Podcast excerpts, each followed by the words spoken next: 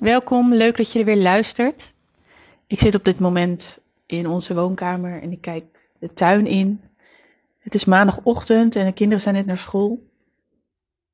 Maarten zit in Amerika voor zijn werk. En ik ben alleen thuis en ik vind het eigenlijk even heel erg lekker.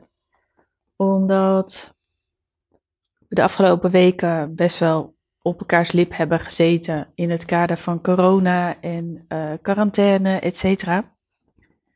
En vorige week mocht ik voor het eerst weer naar buiten. Ja, ik voelde me echt bevrijd. En had ik gelijk ook een uh, tweedaagse, tweedaags event op dinsdag en woensdag. Nee, op woensdag en donderdag van mijn business coach. En dat was best een overgang van uh, binnen zitten alleen met je familie naar een zaal vol met 40 man. En ik keek er enorm naar uit, omdat je dan weer nieuwe inspiratie krijgt, nieuwe informatie, nieuwe contacten legt. En de onderprikkeling wordt in één keer weggewuifd. Uh, maar de overprikkeling staat ook gelijk voor de deur. Dus dat is een combinatie. Het waren twee hele intense dagen met hele mooie, nou ja, reflecterende opdrachten die je dan vooral krijgt. En het was heel fijn om gelijkgestemde te zijn en ook veel hoogsensitieve en hoogbegaafde ondernemers. Want dat is ook wie zij aantrekt. Waarbij ik me wel besef dat meer dan de helft zich er niet bewust van is. En ik dan gelijk denk, wat als ze dat wel zouden zijn? Dat zou ze nog zoveel meer stevigheid geven. Maar in ieder geval, het was ook wel weer uh, iets waarin ik de twee dagen meer met mezelf bezig kon zijn. En dan zit dat natuurlijk niet helemaal, ja, tenminste, dat vind ik heel prettig. Maar je merkt ook dat door de gesprekken met de gelijkgestemde ondernemers, dat je ook heel erg met de ander weer meedenkt. Dat is, dat is heel prettig. Gelukkig voel ik me ook stukken beter. Ik heb natuurlijk een tijdje, of tenminste veel last van hoest gehad. Ik knijp zo nu en dan nog een beetje met mijn stem. En dan hoest ik even hard, maar uh, Tiana knipt het er nog even uit. Dank je wel daarvoor. Maar in ieder geval, tijdens die twee dagen deden we een, uh, een hele mooie opdracht. Waarin je je why verdiept. Want als je denkt dat je why helder is, nou vraag dan nog maar even verder, want het gaat echt veel dieper. En we deden de opdracht gelijk al in de ochtend op de eerste dag. Waarbij, denk ik, iedereen zowat in tranen was. Want we zijn natuurlijk allemaal gepassioneerde ondernemers. En um, we mochten het hebben over onze why. En we gingen bij elkaar doorvragen op het waarom het belangrijk is voor je wat je aan het doen bent. Dus stel je voor, um, jij doet nu wat je doet. Waarom is dat belangrijk voor je? Nou, en dan geef je een antwoord en dan stel je weer de vraag, maar waarom is dat dan belangrijk voor je? En vaak stoppen we dan ergens naar de tweede, derde vraag. Dan denk je, mijn waarom is, zo dacht ik eerst, mijn waarom is dat ik alle mensen, alle hoogsensitieve mensen um, hun, hun potentieel wil laten leven. Dat was mijn, is mijn waarom. Maar hij gaat echt veel dieper. Veel dieper. Toen we daarop doorgingen, merkte je dat je eerst in je hoofd zit. En op een gegeven moment helemaal naar je gevoel gaat. En helemaal naar de kern waarom je doet wat je doet. En bij mij dacht ik eerst van, nou, ik kom er niet, ik kom er niet. En ineens voelde ik hem van binnenuit en merkte ik van, ja, dit is waarom ik het doe. Als ik er nu ook weer over nadenk, dan voel ik het ook weer helemaal door mijn hele lichaam. Want toen ik 2, 23 was, ik weet niet eens meer de precieze leeftijd, toen kreeg ik een burn-out, een bore-out en RSI. En ik kon mijn armen niet meer bewegen. En ik werd echt zo stilgezet door mijn lichaam dat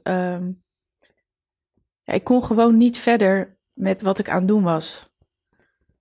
Maar dat stilleggen van mijn lijf, dat was zo confronterend, zo heftig, uh, zo verwarrend in mijn hoofd, dat voor mijn gevoel dat ik een, uh, ja, ik vind het bijna heftig om te zeggen, voor mijn gevoel stierf ik gewoon een stuk af, stierf er een stuk van mij af. Ik voelde me een soort van dood. En ik zie mezelf nog liggen met mijn armen plat. Zo van ja, ga nou maar even niks doen. En accepteren dat de situatie is zoals die is. En ik dacht dat ik dit stuk best wel heel ver achter me gelaat, had gelaten. En dat ik veel meer nu zat in, nou, what's next?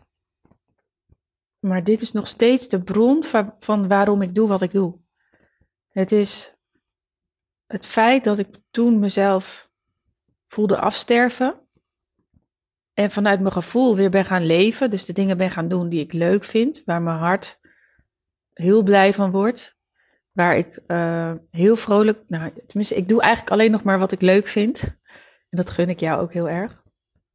Maar het feit dat ik daar een stukje ben afgestorven. En nu en vanuit daar de stappen ben gaan nemen om voluit te leven. Dat maakt dat voluit leven mijn why is. Een soort van bijna doodervaring en dan nog een tweede kans krijgen. Zo heftig voelt het. En dat is dus ook waarom ik voor alle hoogsensitieve mensen, juist omdat het daardoor nog complexer wordt, en hoogbegaafden ook, omdat je door hoe jij in elkaar zit, zo in de negatieve spiraal kan belanden. Maar als je dat beter begrijpt en uh, weet hoe je het benut, op welk level dan ook, dan kan je voluit leven. Dan kan je doen uh, waar je voor bedoeld bent. Dan, kan, dan kom je op de plek waar je hoort. En dat is waarom ik doe wat ik doe. Om jou voluit te laten leven. En om je niet te conformeren aan wat het systeem bedacht heeft. Of om vast te blijven in het systeem. Omdat je bang bent dat als je eruit stapt, dat de hele wereld in elkaar stort. Ik gun het jou om te kiezen waar je, voor, ja, waar je blij van wordt. Om te kiezen voor wat er echt bij je past. Om op elk niveau te kijken hoe kan ik er meer uithalen om voluit te leven. En voor de een is dat je bedrijf verder uitbouwen. Voor de ander is dat een dag minder gaan werken om meer in balans te zijn en uh, ervoor, ik noem even wat de kleinkinderen te kunnen zijn. Maar wel alles gebaseerd op hoe jij in elkaar zit. Vanuit dat temperament, vanuit die kern, vanuit je uniekheid. En alleen als je vanuit je uniekheid leeft, dan kan je gelukkig worden. Daar ben ik heilig van overtuigd. Dus als jij nu doet wat je doet, stel jezelf eens de vraag: waarom doe ik wat ik nu doe? En ga nog eens een paar stappen verder of laat je ondervragen. Nou, en dit deze oefening neem ik ook mee in, in het traject Sensitief Leiderschap. En daarin kan het soms ook zijn dat je nog niet weet wat jouw why is. Maar dan kan je ook vanuit een andere insteek erachter komen en ernaar gaan leven. Voluit leven. Dankjewel voor het luisteren.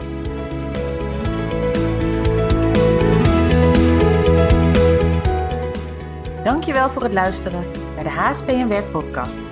Wil je direct praktisch aan de slag met jouw HSP en Werk?